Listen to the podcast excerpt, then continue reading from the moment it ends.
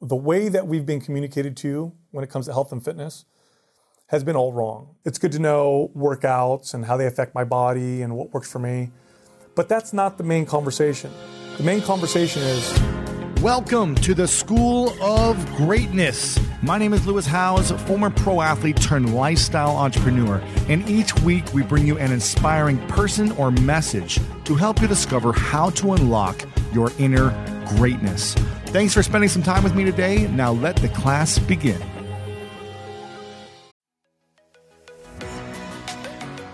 The enhanced American Express Business Gold Card is designed to take your business further. It's packed with features and benefits like flexible spending capacity that adapts to your business, 24 7 support from a business card specialist trained to help with your business needs, and so much more. The Amex Business Gold Card, now smarter and more flexible. That's the powerful backing of American Express. Terms apply. Learn more at americanexpress.com slash business gold card.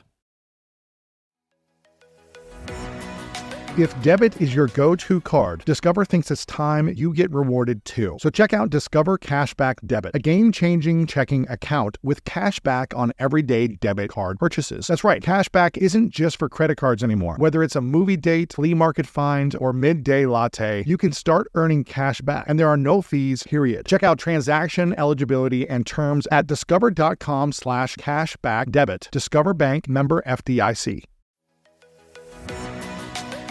So many of us love coffee, like the living for it type of love. Some like it hot, some like it iced with a splash of creamer, and some like it with a cold foam topping. Many of us stop into coffee shops on our way to work more often than we'd like to admit. But now, thanks to International Delight Cold Foam Creamer, you can make cold foam coffee at home, or in my team's case, in the office, and it's a game changer. I was just chatting with a teammate of mine about our love for the occasional sweet treat coffee. Sometimes it's just the thing you need as a pick me up on a day. And we just stocked our office fridge with International Delight Cold Foam Creamer, and it never misses. The team's favorite flavor so far is the caramel macchiato. You just shake the canister and spray it into your coffee, and voila, you've got an incredible cold foam coffee, no frothing, fancy machines, or mess required. International Delight Cold Foam Creamer foams and creams your coffee from top to bottom. The best part, it works on both hot and iced coffee. It comes in three foaming, delicious flavors French vanilla, sweet and creamy, and caramel macchiato. So you can switch things up depending on your mood. Look for your favorite flavor next time you're at your grocery store and be prepared to say goodbye to your barista. International Delight Cold Foam Creamer. It's foaming delicious.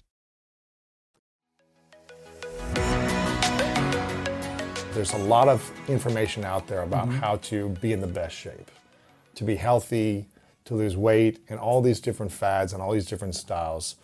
If you could boil it down to like a few core components of how to really be the healthiest version of yourself and eliminate all the noise about health and fitness in the world, what would be those core components for you? Yeah, what a great question. Um, I think I want to start with that the way that we've been communicated to when it comes to health and fitness has been all wrong. And, wh- and what I mean by that is um, we assume that we're, or at least we act like we're robots, where you can input uh, directions and orders, and it's the mechanistic aspects of diet and exercise that'll get you long term success. The mechanistic aspects are important, but humans are behavior based emotional creatures. And nobody talks about that. Nobody focuses on that. It's all about, you know, how to cut calories, how to exercise right, the best workouts, the best diet, here's the best supplements. The problem is we're not obese because, uh, I mean, we are doing the wrong things, but that's not the root of why so many people are suffering from obesity and health issues. The root really has to do with our behaviors. The root has to do with um, we've built the wrong, or at least placed our values in the wrong places. And really, if we want to go to the core of it, the core is we tend to enter into the pursuit of health and fitness from a self hate model, uh, from a, a, a self critical model or, or, or self criticism, right? I don't like the way I look, or I'm out of shape, Yes. or I'm obese, or I don't look as pretty as this person, or as ripped as this person. So something's wrong with me. Let me go get better. Absolutely. I'll tell you a story where this really, you know, uh, was illuminated to me. And by the way, this took me a long time to figure out. I mean, I've, I've been doing this now for over two and a half, almost two and a half decades now. And I'd say the first 10 years uh, I didn't really fully understand this. It took me a long time. My passion for helping people is what got me to the right places because, you know, although I was uh, effective at helping people lose weight and get in shape, they would get out of shape, they'd gain the weight back, they'd Yes. fall off the wagon. And I had to ask myself, am I really doing a good job? I'm, I'm failing. You know, yeah, I could get people lose weight, but then they gain it back. What's going on here? I mean, and the fact is, we don't have a weight loss issue um, in modern societies. We have a keep weight off issue. Right. Millions of people lose weight every year. And then they gain it back. 90% or more, this is within a year or two, and if you extend it out longer than that, I'd say probably close to north of 95%, gain it back. So the problem is not losing weight. The problem is why aren't people able to kind of maintain a relationship with exercise and nutrition that allows them to do it for the rest of their lives, right? So I'll tell you a story. Because when you go extreme, it's you can't sustain extreme. It's very few people, right, can sustain like, okay, I'm gonna eat a thousand calories a day and I'm gonna train for four hours or whatever it is to lose the weight. You can't maintain that for life. Yes, and and to to kind of paint it a little bit differently, Yeah. right? So uh, years ago, I was at this dinner, and um, it was a, a dinner with a it was at a tech company, so I was really the only fitness, right, quote unquote fitness person at the table, and we're all hanging out and introducing ourselves. Um, we were the spouses of employees or whatever, and you know, once I say, "Oh, I'm a trainer," of course, people start making comments like, "Oh, you know, I'm, I'm only having one piece of bread," or so already people are a little self conscious, but I'm used to that, and so once people got warmed up, we had great conversations. And there was this woman sitting across from me, and after a few drinks, um, she got a little loose, and she said, "You know, Sal," she says, "I had a, a, a good friend who exercised regularly, who ate right, and then she got breast cancer and died at the age of 50." And she says, "You know, after that happened, I just said to myself, to heck with it. I'm just going to enjoy my life. I'm just going to eat what I want, and I'm not going to exercise." And that really struck me because it, it's you can't find a single thing that will improve every aspect of life. Okay, every aspect. Um, how you are at work, uh, how you are as a partner, as a father or a mother, um, energy, mood. Like this is all proven. Okay, there isn't a single thing that can improve your entire life, like just becoming more fit and healthy. Yet, here's a woman that's telling me that she wants to enjoy her life, so she's not going to do those things. And I thought to myself, that is very strange, but I've heard it so many times. What's going on here? And I thought about that for, for days. It really stuck with me. And then it, it, it dawned on me. People go into exercise and go into trying to change the nutrition from a place of self hate. So let's, let's break that down for a second, right? You, you look in the mirror and you say, oh, I'm fat. I don't like the way I look. I'm gross. I'm not sexy. I'm not attractive. Uh, I'm inadequate, whatever. Very powerful short term motivator, by the way. Very powerful short, terrible long term motivator. Right, right, right. And here's why. If I if I'm doing this from a place of self-hate, exercise becomes a punishment. I now value the pain and the cathartic release of punishing myself when I exercise. What does that mean? That means my exercise and my workouts become inappropriate. I work out too hard, Right. I go too extreme, I don't recover. yeah, and I and I treat it like a punishment. Oh, yesterday I went out with my friends. I'm going to go sweat it out today. I'm going to go beat myself up. Diet becomes restriction. People offer you a cookie and you say, "I can't. I can't have that cookie." Right? Very interesting thing to say because of course you can. What do you mean by that, right? Well, what you've done is you've separated yourself into two separate entities: the the the child that um, has no discipline and and then the tyrannical parent that needs to say, you need to work out, you need to eat right, you need whatever. So exercise is a punishment, diet is about restriction. It's no wonder people need to stop to enjoy their lives, right? So let's look at the reverse. What if somebody looked in the mirror and said, you know what? I haven't been treating myself very well. I deserve to be cared for. Mm-hmm. I deserve to be healthy or to be healthier. You know what I'm going to do? I'm going to start taking care of myself like somebody I care about. This is what self love is, by the way. And when I say self love, I like to define it because people confuse love with a feeling, that warm, fuzzy feeling. That's not, that's part of love, but that's not what love is. Love is an action. When I say self love, what I mean is taking the actions that will help you in the truest sense and being honest with yourself. Yeah. So if you do that and you do, you enter into exercise and nutrition from a place of self-care and self-love, well now what does exercise become? Self-care. Yeah. And it becomes More appropriate. enjoyable. Yeah. Yes, and it's appropriate. Now I go to the gym, I'm tired, I'm stressed. Rather than trying to beat myself up so I crawl out of the gym because I need to punish myself, I'm going to go in, I'm going to take care of myself so I can feel better. Diet becomes nourishment. It's no longer restrictive. You also develop balance because although most of the time eating cookies is not self-care, sometimes it is. Right. Sometimes you're sitting with friends and you want to you're enjoying your conversation and somebody made cookies and so you say, "Hey, you know what? This is fueling or feeding the relationship part of my health. So I think I will have a cookie." You know, by the way, the other way the self-hate model is why the rebound is so extreme. People don't people typically don't just stop a diet.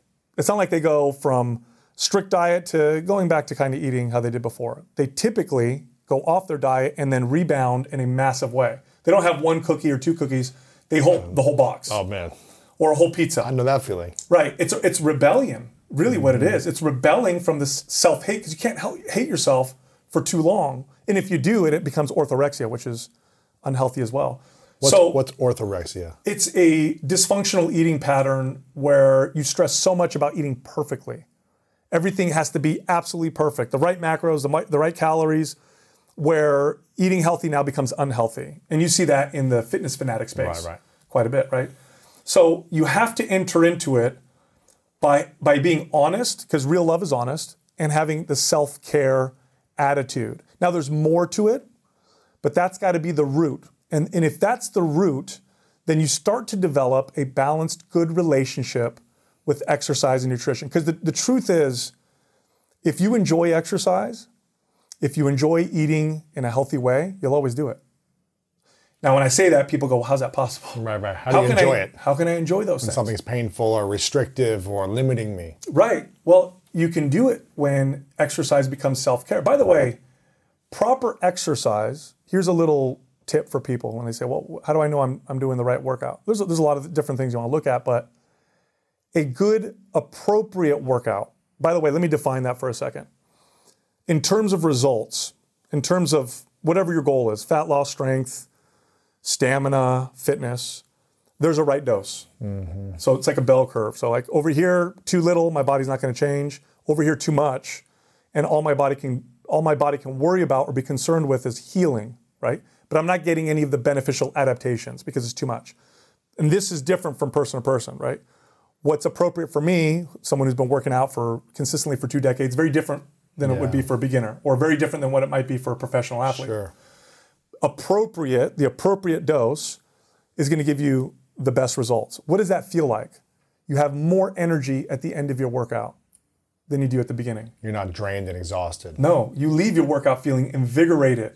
You feel phenomenal. You should not crawl out of the gym. You should not leave your workout feeling like you just su- you just survived a war or a battle. Unless you're some like extreme athlete that's like that's part of your training boot camp for a period of time, but not all the time. Correct. And usually, when that's the case, Lewis, what they're training is the mental aspect. Yes. So if you look at like high level um, military service people or athletes, when they push themselves to that limit, first off, they're at such high levels anyway. To get the right dose for them is very different.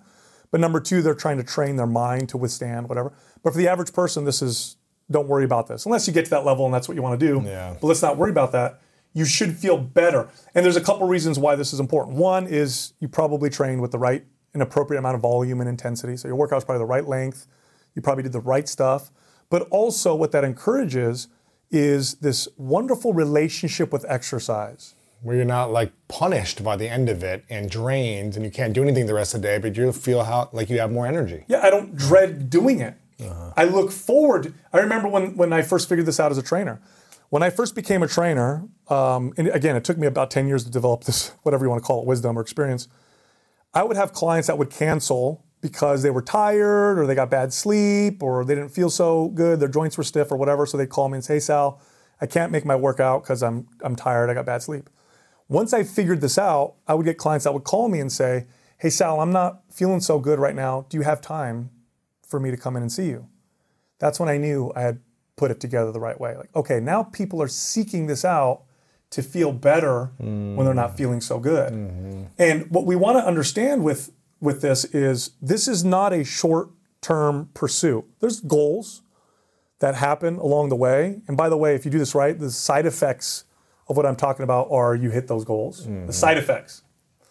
But if you do this the right way, what we're looking at is a relationship with it where this is something that you'll do for the rest of your life because regardless of the context of your life, it improves the quality of your life. Regardless, high stress, low stress, new baby on the way, job changes, um, hormones are out of whack right now for some reason, my health isn't as good, I got a lot of energy, I feel good.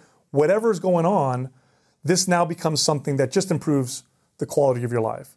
And if you could get to that point, then then you're gold. And so the goal is really can I do the things that encourage the behaviors that lead to balanced, successful long-term relationship with exercise and diet that lead to good health? That's the key. So uh, what I'm correct me if I'm wrong, but what I'm hearing you say it's not about being disciplined. It's about shifting the behaviors around why you're doing the exercise and the nutrition so that the discipline becomes more enjoyable. Yes, and more and, consistent. Yes. Now, discipline is a skill, though we do want to define that because I think we often look at discipline and we confuse it with motivation. When you're motivated, you don't need discipline. Motivation is mm, right. a great feeling. We all fall in love with it. I love it too. But like all feelings, it comes and goes. And if we rely on motivation um, and we marry motiva- motivation, we fall in love with motivation, what happens when the motivation goes away is we, we, we don't know how to continue. So discipline is the way that I define it is a skill that you develop over time. And it takes time to develop. And it's a step-by-step process. But as you develop the skill of discipline, then your consistency is there no matter what. And the things get modified and changed as the context of your life changes. But there is, and I can go over this if you want, there is a very specific, effective way to develop the skill of discipline when it comes to exercise and nutrition. What is that? So, and what I love about uh, what I'm about to say is this allows for um, the differences in each individual.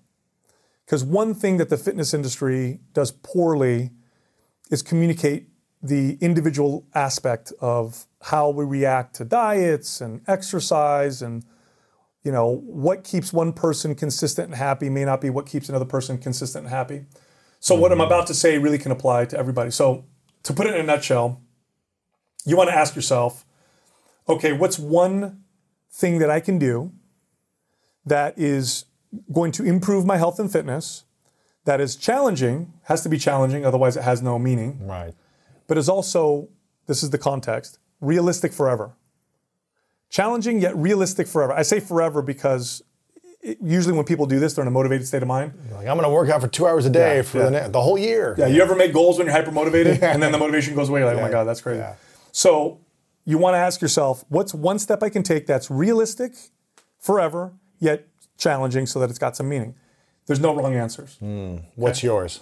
So, oh gosh, I can't remember what mine was years ago, but I can tell you what's, what's it now, or what's the boy. Um, let me think of something that. Okay, so um, I'm I'm now have incorporated a spiritual practice into um, you know my health and and, mm. and, wellness, and it started with uh, five minutes of prayer yeah. once a day, and then it moved to prayer before dinner, mm. and then it moved to prayer before bed, and then it moved to now I'm going to attend a service once a week, right? So, but I had to do this. The smaller steps first and build into it. Yes, and so there is no wrong answers. I've had clients where the first step was, um, I'm going to drink an extra glass of water. Yeah, yeah. Or I'm going to add a salad, or I'm going to walk for five minutes after breakfast, or whatever. But what you find when you do this is, well, first off, you take that step, do it until it feels like it's something that is a part of your life. It's not hard anymore. Yeah, you enjoy. It's this is I enjoy doing this. This is who I am. Correct. Yeah.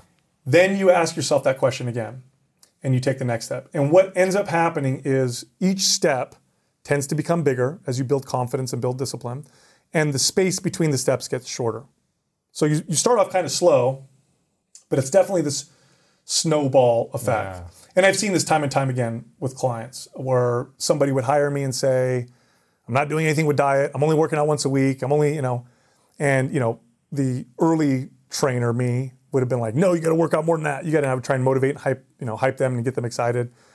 The later version, wiser version would say, perfect, let's start with that. Knowing that once we did that and we were good at it and they enjoyed it and they developed a good relationship around it, that eventually they'd come to me and always like clockwork they would, they'd come to me and say, hey, I'd like to do another day a week. Yeah. What does that look like? Or hey, I'd like to look at my nutrition. Where should we start? Yeah, I'm starting to feel good. I'm starting to feel like it's not so overwhelming. Can I do a little more? Yes, absolutely. So when you follow this process, this is how you develop this long-term, forever relationship with exercise and nutrition. And now, where does it end? It depends on the individual. But in my experience, the average person, and I, I say this because I want people to be really, really understand realistically what this looks like, because social media has painted just lots of extreme pictures of what this looks like. We look at the extreme fitness individual or the super successful whatever, and we think, okay, well, if I can't do that, then then why why do this at all? Or maybe that's what I got to do. That's not the case. You can go very, very far with a good relationship and balanced relationship with nutrition, which we could talk about, and two or three days a week of exercise. Mm-hmm. That's it.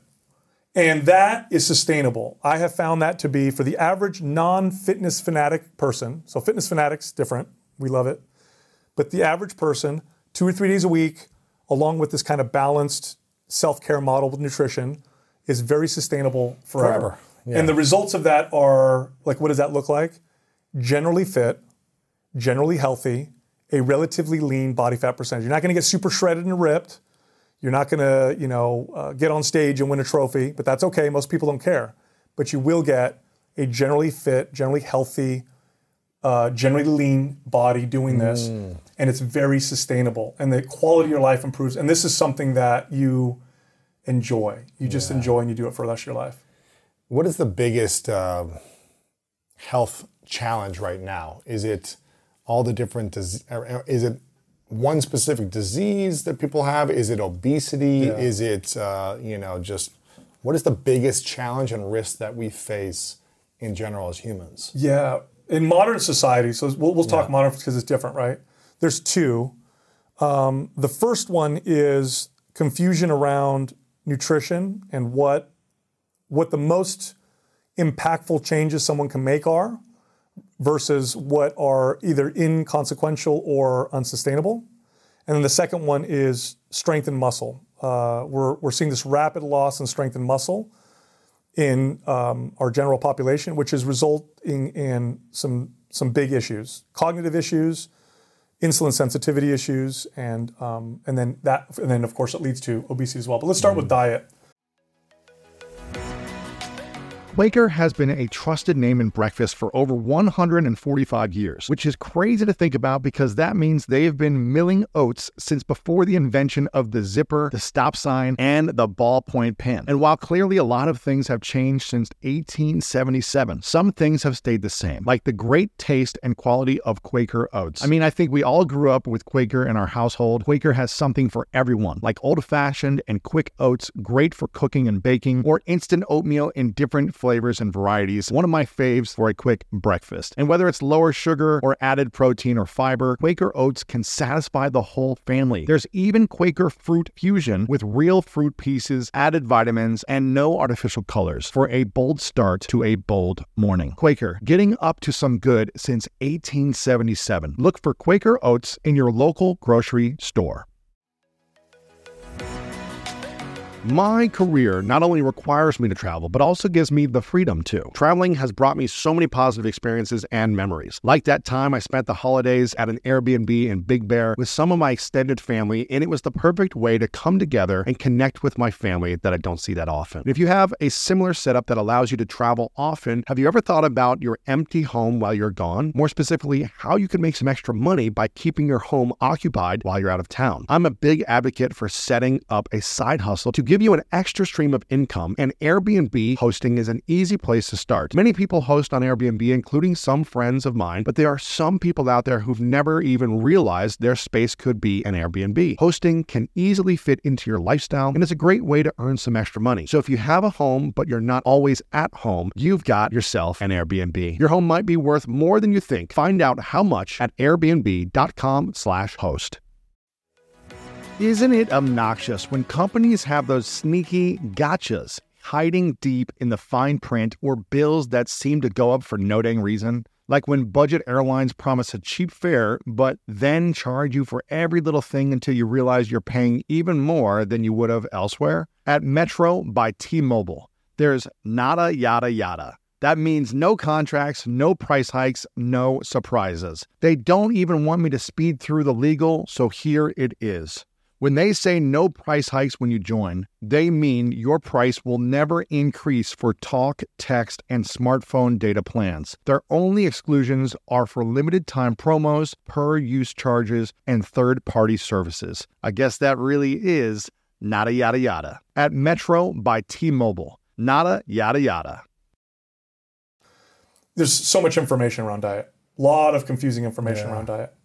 But really, the big key is, um, and this is, it's more complex than this, but to, to put it simply, about 95% of our health issues related, related to diet could be solved by simply not overeating. I know that sounds silly, right? And very, very simple. You know, it's kind of a simple explanation, but it's quite true. If you look at the data, high sugar, saturated fat, like all these processed foods. all these, if you if your calories are appropriate, you you really get um, you really get rid of a lot of those negative effects from those. Yeah.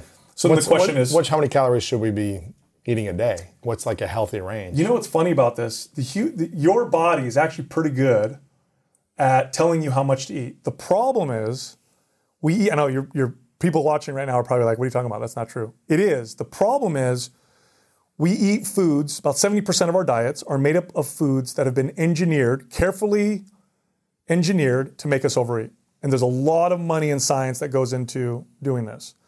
Ultra processed foods are very powerful at making us overeat. Snack foods with salt and sugar and yeah. Just a combination of things that, I mean, everything from the texture to the mouth feel. Tastes so good. Uh, yes, to yeah. just how it affects your body. So they've done some really good studies on this. They've done studies where they'll take um, groups of people in, in, not too many controlled studies in, in, diet. So these are really good. They actually put them in a lab, and they say, "You guys over here eat as much as you want. You guys over here eat as much as you want.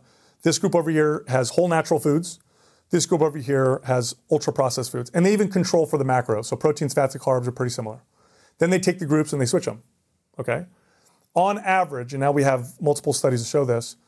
People will eat about 600 more calories a day from eating ultra processed foods. So, to give another example, if I were to put five or six plain boiled potatoes, no salt, no butter, nothing, just plain boiled potatoes in front of you, and I told you to eat them in 30 minutes, it'd be really hard for you. After the second or third potato, you'd be gagging. Mm. You'd hit palate Full fatigue. potatoes? Yes, yeah, yeah, just plain, right? But if they gave you a family size mm. bag of potato chips, oh yeah, which has crush the whole bag with like 2,000 calories yes, or something, which has similar amounts of food in it, actually more calories because of the oil, you'd be able to eat them. That's the power of ultra processed foods and how palatable they are.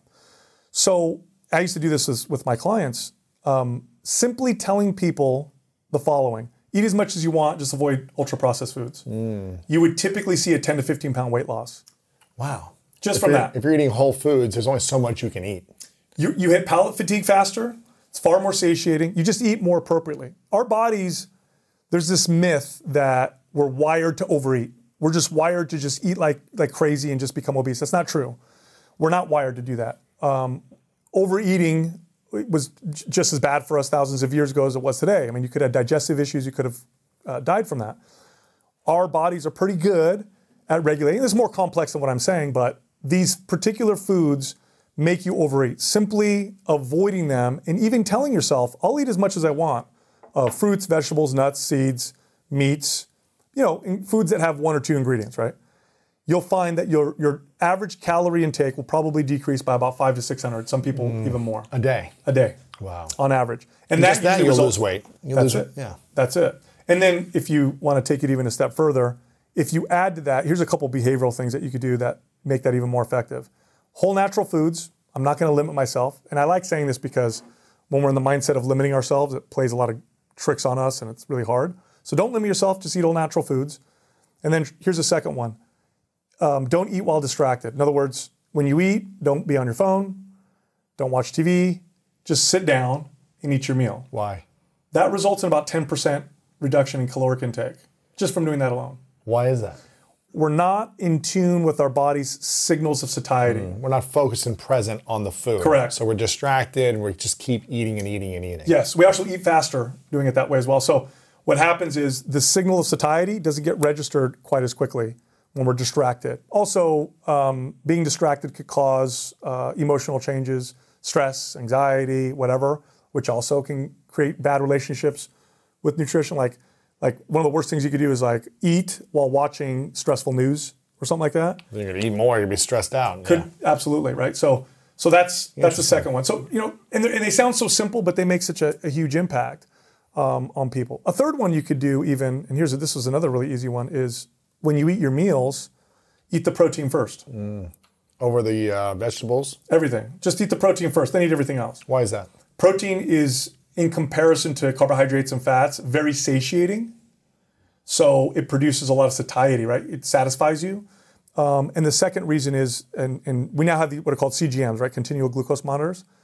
The data on them is coming back, and it's pretty clear that if you eat protein first, the spike in blood sugar, Yeah, blood sugar. yeah, it's blunted. Now, why is that important? A spike and then subsequent drop in blood sugar tends to promote cravings. It tends to make us want to eat more to get that blood sugar back up. So, eating the protein first tends to result in, through the satiety and through the blunting effects of blood sugar, tends to produce better satiety, and make us eat less. So, like, those are three things right there, Lewis, mm-hmm. that if people just did those three things and didn't say to themselves, I got to restrict, I got to cut, I got to whatever, they would find over time that they would just start to lose weight and they would eat more appropriately. Wow.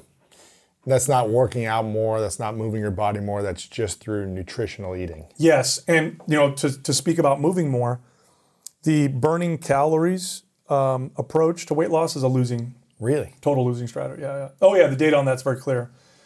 Burning calories manually, our bodies do a terrific job of adapting and of Storing fat, you're saying. If it, and slowing down its calorie burn. Hmm. We have a, a range within our, our current lean body mass, okay? We have a range of calories our bodies can burn. So there's like more efficient, less efficient. And burning calories manually, at first your body's burning more calories, but eventually your body knows how to make up for that and make you burn less calories. So the studies on tons of exercise for weight loss are pretty clear. It's a terrible approach. Really? Now, it's not to say you don't get health benefits from moving more. You still get health benefits, but from a weight loss perspective, it's a terrible strategy. Now, there are some forms of exercise, one in particular, that does that can boost metabolic rate. what's that? Strength Lift- training. Lifting, yeah. Strength training is, is very effective. There there was a study done uh, with modern hunter gatherers, the, the Hadza tribe of northern Tanzania. So they live the way that humans lived thousands of years ago, right? So they don't have electronics, uh, they hunt, they gather. In comparison to the average Westerner, they're very active. Scientists went and studied them and through some pretty sophisticated testing, tested their metabolic rates. How many calories are they burning every single day? And what they found was they were burning generally the same amount of calories as the average Western couch potato. Really? Yeah. And now you think at first, well, that's crazy. They're moving so much. But actually, it makes sense. Our bodies would not have, if we burned 6,000 calories a day as hunter gatherers, we wouldn't be here. 6,000 calories in a hunter gatherer society is hard to come by. So our bodies learn to adapt. Now, strength training, on the other hand, tends to have a different uh, effect. The main adaptation with strength training is to build muscle, the side effect of which is, and if you fuel you have to also feed your body appropriately to do this. But if you feed your body properly and strength train, the tendency is for the metabolism to boost or to go up. So you can see through this process, and I've done this many, many times with people, where they'll come and hire me, we'll lose 30 pounds, and we can eat more at the end of this process than we did before the process. More calories or just more food? All of it. Yeah. Yeah. Which And they lose fat. Oh yeah, they're leaner. They're leaner. They have a little bit more lean body mass, five to ten pounds, depending on male or female. But they're burning more calories than they went into. Now, why is this important? Well, um, it's a great buffer. If you have a fast metabolism today, this is a wonderful buffer against the challenges of modern living, which is sedentary and food everywhere, super accessible. So, fast metabolism today is an asset, whereas 10,000 years ago it might have been a liability. So, strength training does that. Um, now, strength training doesn't burn as many calories as like running, but remember, I said that really doesn't make a big difference because your body learns to adapt to that anyway. But the strength training does contribute to a faster metabolism over time, or at the very least, help prevent or mitigate the metabolic adaptation or slowdown that tends to happen when we reduce calories uh, to lose weight. And then there's there's there's more to that. Um, because of the muscle building process, you see the balancing of hormones that we're all kind of looking for. Like in men, you see more testosterone. uh, higher androgen receptor density. This is what testosterone attaches to. Mm-hmm. You see more appropriate levels of cortisol, a balancing of estrogen and progesterone. In women, growth hormone tends to be more youthful because when I tell my body to build muscle, my body organizes its hormones in a way to do so. And the hormone profile that contributes to muscle building just so happens to be the youthful hormone profile Sure. that we're looking for. Interesting. So I tend to, I, when I recommend exercise to people, average person, who I know, like, okay, maybe we'll get them to do this two days a week, you know, if we do a good job, I tell them, if you're gonna pick just one form, do strength training. That's gonna be the most effective one. And then if you add something else, then it'd be great if you added some cardiovascular and some mobility or flexibility training. Wow. So if you can only choose one, strength training or cardio, you're saying strength training all day. 100%, 100%. Building It's- muscle. Yeah. Yeah. It's far more protective. It's going to boost your metabolism, which will make being obese harder. It balances out your hormones better. Muscle sticks around longer than the calorie burning effects of whatever you're getting from the form of exercise. Once you stop your workout, there's the calorie burn, which, I- like I said earlier, your body adapts to anyway. But when you build muscle, it sticks around for a little while before you start to lose it. And you develop something called muscle memory, which I know you understand as an athlete, mm-hmm. right? If you have you ever broken a bone or anything like that? Okay. You know, you take the cast off, muscle super or your arms but very quickly it bounces back. There's something called muscle memory. So if you build muscle and let's say you stop for whatever reason exercising and then you go back to working out, you'll gain that muscle back in a small fraction of the time. So it's a more for lack of a better term, because there's no permanence when it comes to this, but it's a more permanent form of, mm-hmm. of, of results or fitness, which just so happens to fit perfectly with the challenges of modern life. When you look at the average person and you're saying, okay, what are the challenges that are preventing them from being healthier? Um, it's okay, I'm surrounded by tons of food. Um, I'm inactive. Is there something that can protect me against inactivity, which muscle does very well? Hormone imbalances now are rampant.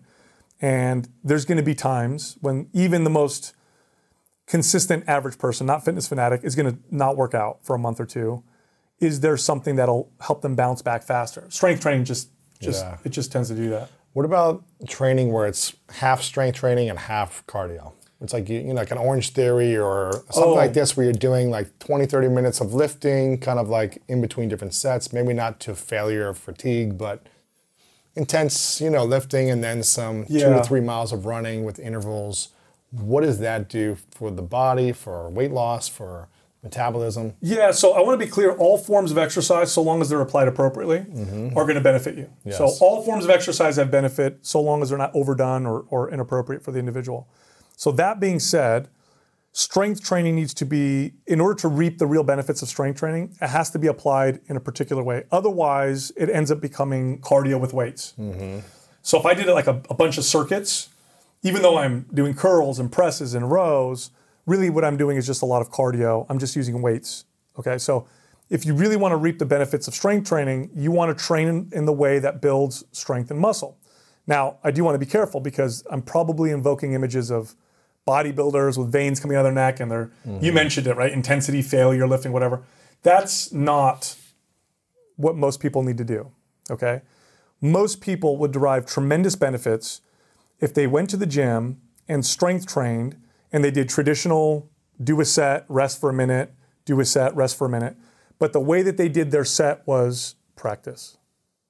So the exercise as a skill, that's what we want to look at. So rather than I'm going to go in here to beat up my legs, I'm going to go practice squats. Rather than I'm going to go hammer my shoulders, mm. I'm going to practice overhead presses. This tends to lead to more appropriate applications of exercise and you see a more consistent you know strength gains more consistent muscle gains and far less far less risk injury. Mm. So intensity although it's an important factor to manipulate people over apply it they think that You have a um, failure on everything. Yeah. yeah, no, no, no, no. That's not the case. Like I said earlier, you need to have more energy at the end of your workout, and you probably shouldn't feel sore, or if you do feel a little sore, the day after. And so for most people, that's just like go in and get really good and practice these exercises that we know to be very effective. You're squatting, you're deadlifting, you're rowing, you're pressing, you know, maybe some kind of a split stance exercise like a lunge, some kind of rotation, and just practice them and get good at them. And naturally over time, people will apply more intensity, add more load, and they'll see the results that come from that. But that's a very, very, it's a much more effective long term approach versus the mm-hmm. go to the gym, beat myself up Right, attitude. Yeah. What about? I'm sure you've answered this. I don't know a thousand times, but you know, belly fat seems to be the thing that a lot of people want to eliminate. Right?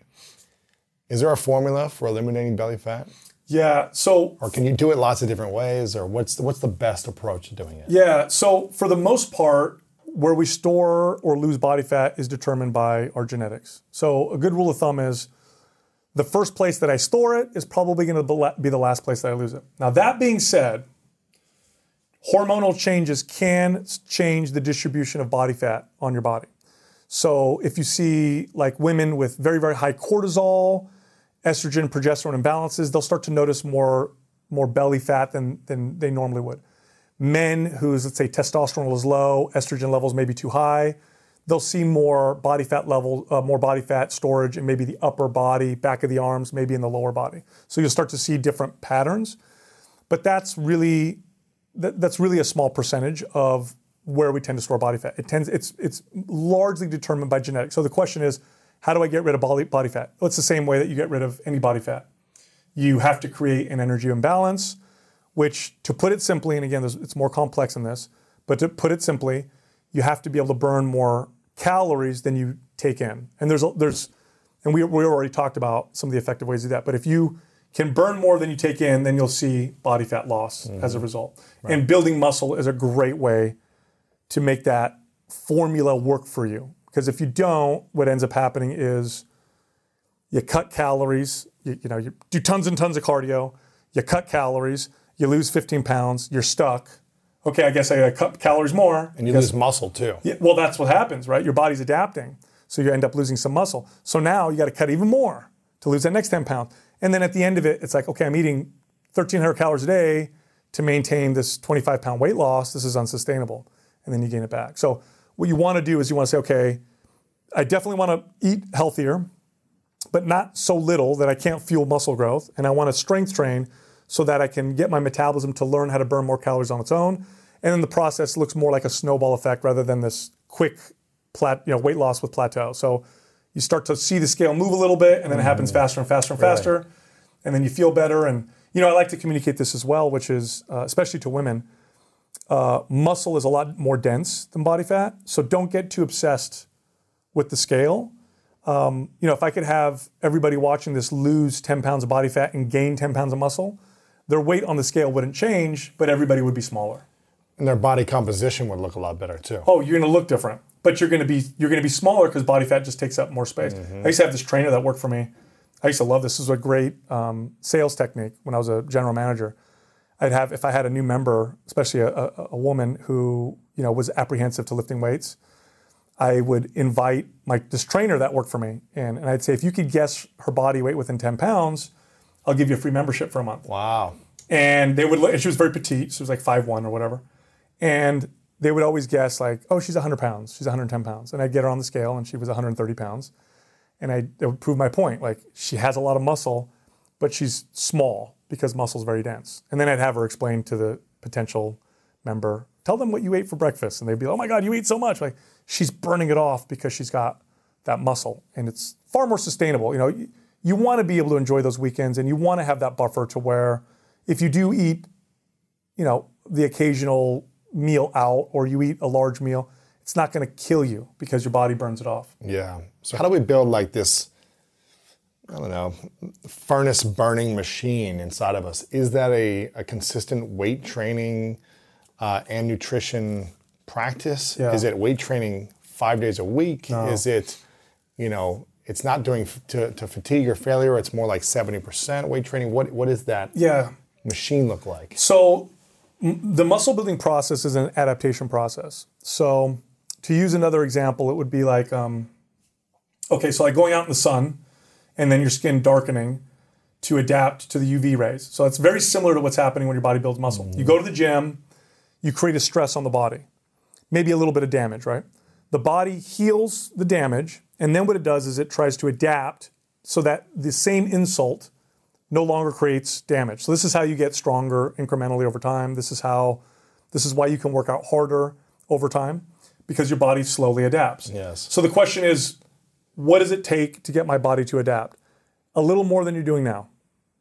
That's it. So if you're doing nothing right now, literally 10 body weight squats, five push ups, and maybe a couple band rows is enough to get the body to start the adaptation process.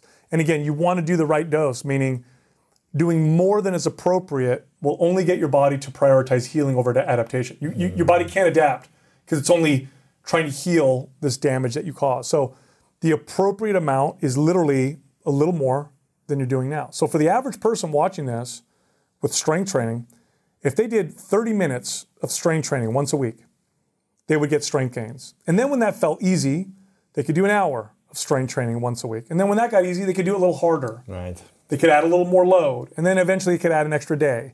And there's a lot you could do with two days a week. You know what feels good? Winning. And not just in sports. Like when your coffee's still warm once you reach your job site, or when you finish a project days before the deadline and coming in under budget. That's claiming victory. You can even claim victory on your taxes by losing your current tax preparer and switching to H&R Block. And once you do, you'll start to feel like a tax champion because at Block, you'll have many ways to get your taxes done. You can walk in, make an appointment, or drop off your documents at a time that's convenient for you. You'll get 100 100% accuracy on your max refund or your money back. Plus, with their upfront transparent pricing, you'll know the price of your tax prep before you even get started. So make room on that trophy shelf and prepare to tax like a champion this tax season at H&R Block. Make an appointment at hrblock.com. Disclaimer: All tax situations are different. Not everyone gets a refund. Limitations apply. Description of benefits and details at hrblock.com/guarantees. You can't always trust your gut, like those times when it tells you to have that extra piece of cake or when it tells you to skip your morning routine and sleep in another hour. Probiotics can't help with most of your gut decisions, but if your gut needs a little support, Ritual has your back. They made a three in one supplement with clinically studied prebiotics, probiotics, and a postbiotic to support a balanced gut microbiome. Ritual invested in a study modeling the human colon, which showed their Synbiotic Plus significantly increased microbial diversity and the growth of beneficial bacteria. Rigorously tested and validated by a third party for allergens, microbes, and heavy metals, Ritual multivitamins are vegan, non GMO, project verified, gluten and major allergen free, certified B Corp, and made traceable. Personally, I love Ritual's Synbiotic Plus because it keeps my gut feeling balanced and it's super convenient. There's no more shame in your gut game. Synbiotic Plus and Ritual are here to celebrate, not hide your insides. Get 20% off your first month for a limited time at ritual.com ritual.com slash greatness. Start Ritual or add Synbiotic Plus to your subscription today. That's ritual.com slash greatness for 20% off. With strength training. There's a lot, there's a lot of room to go when it comes Really? to load, exercises, intensity. There's so much room to go mm. with two days a week that the average person I can get them to what they want realistically, which is two days a week. Now, more than that, then we're talking about, well, I want my biceps to bulge, or I want, you know, my glutes to sit real high, or I want more definition in my delts to really pop out. Or now we're looking at more more days a week. But two to three days a week, I mean, you can get really, really far. I mean, the old time strength athletes, uh, you know, in the 1930s and 40s, they worked out full body three days a week. And those guys, you know, people like Steve Reeves, they had phenomenal physiques, you know, just working out three. So you can go real far, and you don't want to look at the extreme fitness fanatics as, well, that's what I need to do. That's not what you need to do. Right. That's not what you need to do. Strength training is the core, is the key, is what it sounds like. It is. And that'll burn body fat if you're doing strength training of legs and chest. You don't, Yeah. you don't have to do abs all day long. No, you know, um, that's a good question, right? Um, you're kind of alluding to maybe spot reduction, right? So I want to burn body fat from an area, so I'll train that area. It doesn't work that way, but what you do do is you develop uh, and sculpt and strengthen the muscles underneath. Um, it's important to train the whole body. The best exercises to choose first off, you want to choose the ones with most bang for your buck, right? So if I'm only going to spend 45 minutes exercising, I want to do the exercises that have the most carryover and have the biggest impact. Essentially, you want to do compound lifts or big gross motor movements. So rather than doing like a curl, which is a very simple, you know, single joint exercise, I would do a row, which also involves the biceps, but now I'm working the back and, and the whole upper Or body. a pull up, right? Like Oh yeah, those so are that's right. And dips and, and and squats and deadlifts. those exercises do the work of like five exercises Wow. combined. So you want to do those big gross motor movements because they give you the most bang for your buck. And for the average person, um, and I talk about this in my book, go to the gym and pick, you know, three or four gross motor movements and just practice them. So today I'm going to go squat, press, and row. I'll do three sets of each. I'll rest for a minute and a half in between, and then I'll leave. That's it. That's it. Three sets of each, what, 80%? Yeah, you want to train again more than you're used to, not beyond that. You want to feel good at the end of your workout. It's okay to feel a little sore the day after, but if you're sore to the touch or you're sore for two days, you went too hard. Really? Mm-hmm. So you shouldn't feel too sore. No, soreness is is a terrible indicator of. You push too hard. It's actually a, a good indicator that you did too much. It's not an indicator of wow, I had a great workout. Really? Yeah, yeah. In fact, um, high level, you know, strength athletes they rarely get sore. They'll get sore maybe if they change something up, um, but they really get sore. You want a, a little bit of soreness is okay. So, um, you know, when I first became a trainer, I would ask my clients, "How'd you feel? You know, after your workout? Oh, I was so sore, and I'd be so proud. Yeah, I got a real sore. Later, when I really figured this out, I'd say, "How did you feel after your workout? Oh, I got so sore." And I'd say, "Okay, we went too hard. Let's scale it back." Really? Yeah, and what you'll get is, and trust me, try this out. When you approach it this way, you're going to see more consistent results. Otherwise, what ends up happening is you end up getting stuck on this hamster wheel of breakdown and recovery. So I, I hammer my mm. body, break it down, my body heals. Oh, I'm back to my workout. Break it down, my body heal, and you just end up in the same place all the time. Breakdown, recovery, breakdown, recovery.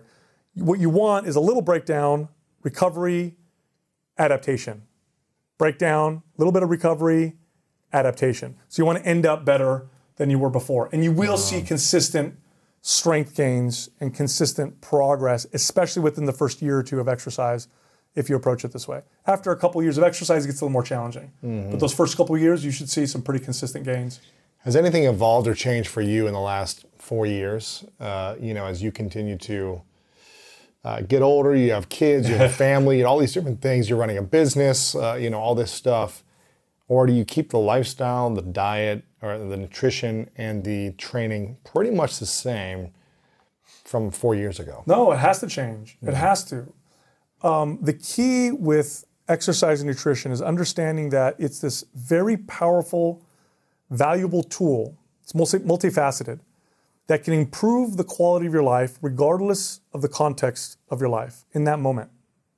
So my workouts and my nutrition look different when I'm not getting good sleep because I have an infant at home, or when you know something stressful's happening uh, in my business, or I have lots of energy and I feel great. I'm getting good sleep. Now it changes. Or hey, I'm going to come be on Lewis Howes' show. I want my my mental acuity to be really good. I want to be sharp. My diet will change and my workouts will change around that as well. Or I'm going on vacation. Or so I, ca- I mold it and change it all the time. And, and really, the idea is can I improve the quality of my life right now? And so that's what I ask myself when I go work out. How do I feel right now? What's going to make me feel better? You know, what's going on in my life? What's going to improve that? Yeah, I can't. If I if I apply the same intensity, same training all the time as my life changes, that means I'm either going to underdo it or overdo it, hurt myself, or not get anything out of my workouts. It's like I'm, I'm never. It's going to be very hard to do the right amount. So you have to change it and mold it as things change in your life. So sometimes that means you're going after it and you're having these great intense workouts and you're seeing these new gains in strength or whatever. And sometimes that means I'm going to just relieve some stress right now Sure. and I'm going to feel better. Yeah. I think it was about 10 years ago when I remember hearing the stat that a third of Americans were obese. Yeah. I think it was 10 years ago. And now I just heard recently, I think it's either 40% or 50% in that range of Americans are obese. I'm not sure if that's what you've heard or We're almost there. We're almost half. almost at 50%, Yeah. right? Mm-hmm.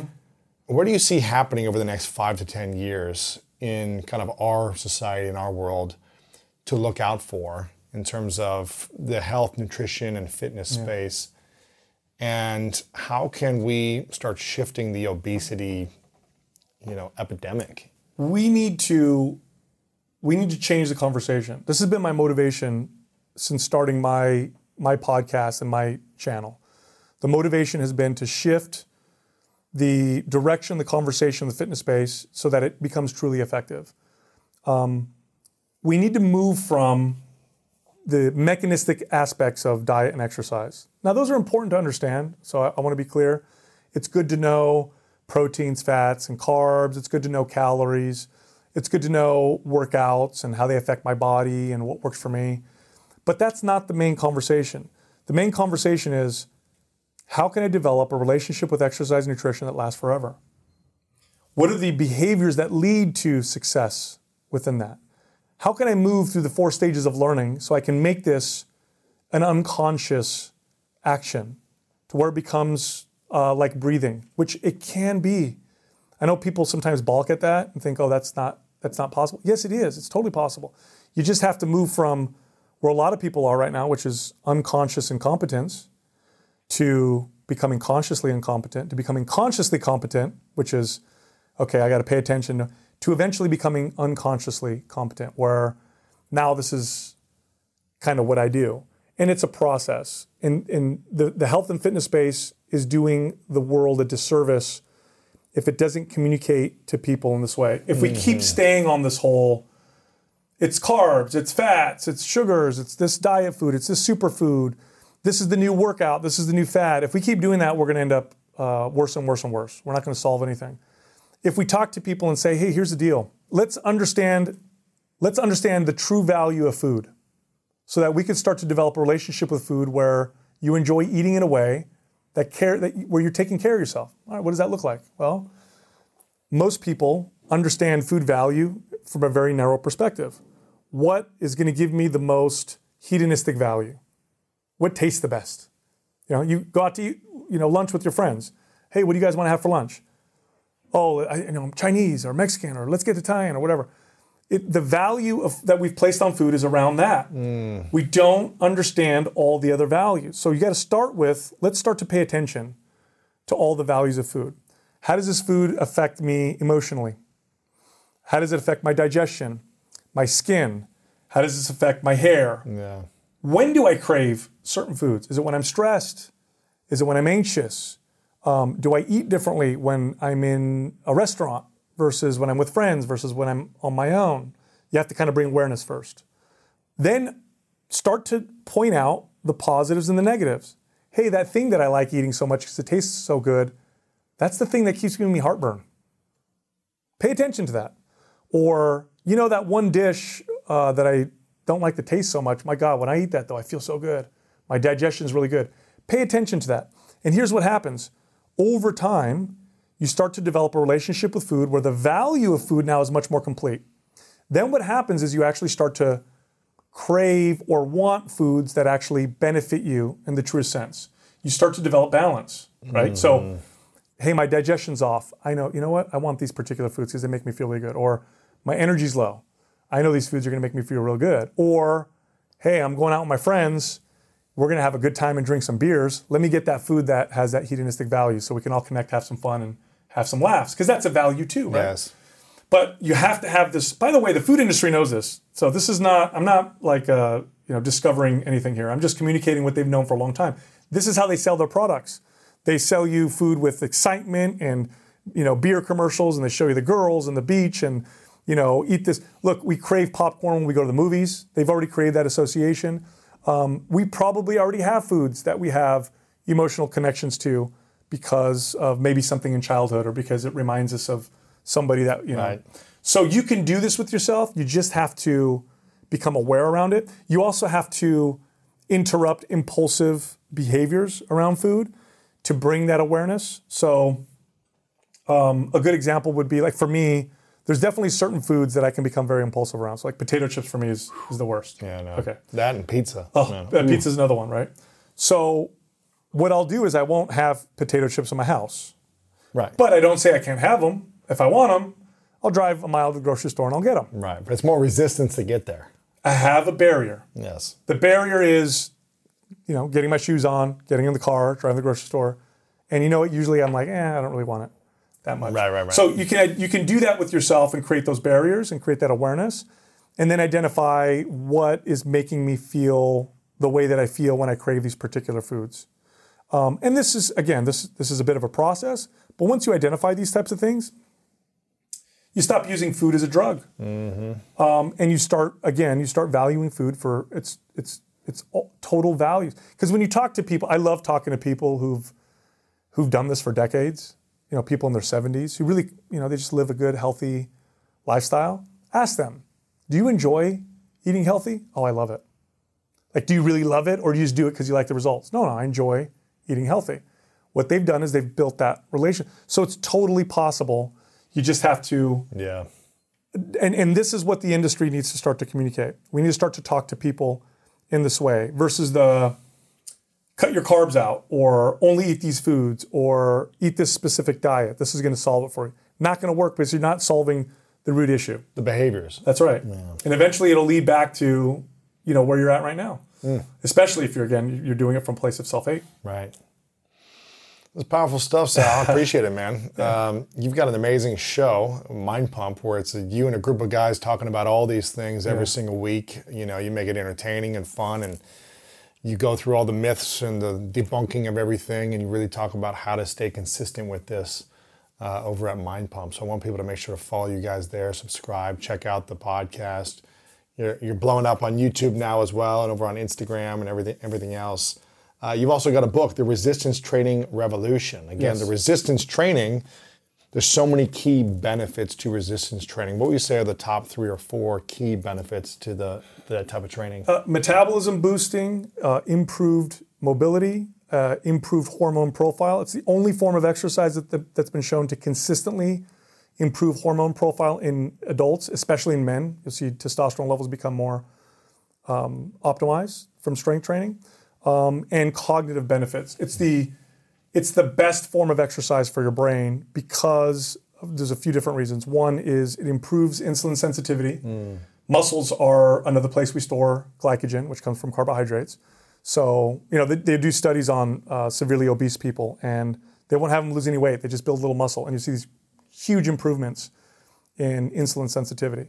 And that's a big issue these days, which leads to cognitive impairment. I mean, some people will even call Alzheimer's and dementia type 3 diabetes, right? So, those are the biggest um, takeaways from strength training. And I like to communicate it because strength training, we are now getting lots of data showing that strength training is this profoundly health promoting, longevity promoting form of exercise. 20 years ago, these studies didn't exist. Wow. So 20 it- years so it ago- helps you live longer.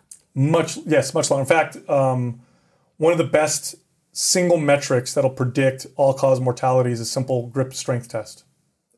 If you can hold grip for what, like hanging out, hanging out a bar or holding onto a barbell or So there's a metric that they use, but literally you squeeze a device that measures your grip strength. yeah. And it's a good way to measure overall body strength. So it's not specifically because you have a strong grip. It just it can show us, hey, it's like a proxy for the whole body, right? And it's a phenomenal predictor of all cause mortality. It's better than almost any other single metric. Interesting. So what you're probably going to see in the future, and the medical establishment now is kind of talking about this, is this is a great way to test somebody's all-cause mortality. Squeeze this gripper, we'll look at your strength, and then we can tell with a very simple test whether or not you're going to live or die over the next 10 years. Come on. No, true, 100%. Wow. Yeah, look at the data on it. It's very, very clear.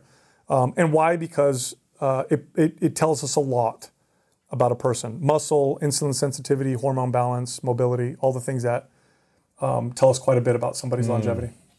And if you could only do, again, this is a hypothetical, but if you could only do four lifts for Yeah. the rest of your life, and that would get you the maximum benefit, what would those four lifts be? So, um, some type of a squatting movement. Yeah. So, it Could be split or it could be Yeah, so it front could be a- squat, back squat. yeah. Exactly. It could be a back squat, front squat, body weight squat. It could be a split stance, would be like a lunge. Some kind of a horizontal press, so like a bench press or a push up. Some kind of an overhead press, so something where you're lifting something overhead. So it could be dumbbells, it could be bands, it could be handstands, something in that direction. Some kind of a row where I'm pulling back, right? Or pulling, some kind of a pull, a pull up will even um, suffice and then some kind of a hip hinging movement. So a hip hinge would be like a, you could do like a single leg toe touch. You could do a deadlift. You could do a Romanian deadlift. You could just bend over, touch your toes, stand back up. And that covers most of it. Now, ideally, we'd want to incorporate right. some rotation, and but that covers a lot of it. And those are like fundamental human movements. So is, if you train them, and you strengthen them, you won't lose them. And if you keep them, then you're probably going to maintain a, a, decent amount of health. Mm. Where can we go and get the book and, and everything else? Be a part of the show and all that stuff. Yeah, so Mind Pump, you can find us anywhere. Anywhere to, you'll find podcasts. The book, The Resistance Training Revolution, uh, can be found anywhere you can find a book. So Amazon, Barnes and Noble, anywhere. Um, and that's pretty much it. But the podcast is where you'll get all the free information. Yeah. You talked about my co-host and I. All of us have two decades of just training everyday regular people. So w- when we communicate health and fitness, it's from that standpoint. It's mm-hmm. like what we found that really works, and we take the data and we say, is this applicable or not? And let's see, and let's let's talk about it. And we have beautiful. great conversations over it. Yeah. That's beautiful, man. I love it. Um, couple final questions for you. This is called the three truths. So imagine hypothetical scenario. It's your last day on Earth. As long as you want to live, you get to live it, and you get to accomplish all your wildest dreams. For whatever reason, you got to take all of your information with you the book, the podcast, it's all gone. This interview is gone. Okay. Right? It goes with you to some other place. So we have we no longer have access to your information. Uh, but you get to leave behind three lessons to the world, three things mm. you know to be true from all your experiences in life that you would want the world to have as lessons to live by. What would be those three truths for you? Oh, that's great. Um, growth from comes from being uncomfortable. Mm-hmm. Um, treat yourself like somebody you care about mm-hmm. and um, treat others like you want to be treated. Mm. I know that's the golden rule, but I think that's such a powerful that's one. That's beautiful, man. Yeah. Uh, I want to acknowledge you, Sal, for the way you continually show up, you know, for yourself as a father, uh, you know, in your business and for your own health. You're a fit guy. I, I want to look like you, man. I want to, I'm going to be as fit and healthy You're not doing as too you. bad, I appreciate it. Uh, but the way you keep showing up and serving your community and your audience with information, with knowledge, with entertainment, with wisdom on how to heal. You know, a lot of people are sick. A lot of people don't have the right tools. And so you guys provide that. And I really want to acknowledge you for how you show up on a consistent basis. I know it's not easy to do it every week, but you guys do it. So I acknowledge you. I really appreciate it, Lewis. It's, it's what I've done since I was uh, 18 years old. Mm-hmm. I've, I've, I've, worked with people, and it's my, my greatest passion. And it's a huge blessing that I get to do this on a, on a, much larger scale. So, and I appreciate you having me on. Of course, allowing man. me to talk to your audience. Of course, man. Final question: What's your definition of greatness? Oh gosh, for me personally, yes, it's being a great father. Mm-hmm. I can't think of anything more important to me than um, raising really, really good humans that can, you know, good, do good things for society and, yeah. and, for the world. That's beautiful, my man. Thank you. Appreciate it. Man. Appreciate Thanks, it, bro. Thank you. Amazing, man. Thank you so much for listening. I hope you enjoyed today's episode and it inspired you on your journey towards greatness. Make sure to check out the show notes in the description for a full rundown of today's show with all the important links. And also make sure to share this with a friend and subscribe over on Apple Podcasts as well. I really love hearing feedback from you guys, so share a review over on Apple and let me know what part of this episode resonated with you the most. And if no one's told you lately, I want to remind you that you are loved, you are worthy, and you matter. And now it's time to go out there and do something great.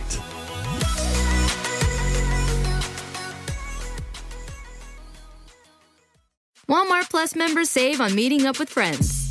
Save on having them over for dinner with free delivery with no hidden fees or markups. That's groceries plus napkins plus that vegetable chopper to make things a bit easier. Plus, members save on gas to go meet them in their neck of the woods. Plus, when you're ready for the ultimate sign of friendship, start a show together with your included Paramount Plus subscription. Walmart Plus members save on this plus so much more. Start a 30-day free trial at walmartplus.com. Paramount Plus essential plan only. Separate registration required. See Walmart Plus terms and conditions. At Capella University, You'll get support from people who care about your success. From before you enroll to after you graduate, pursue your goals knowing help is available when you need it. Imagine your future differently at capella.edu.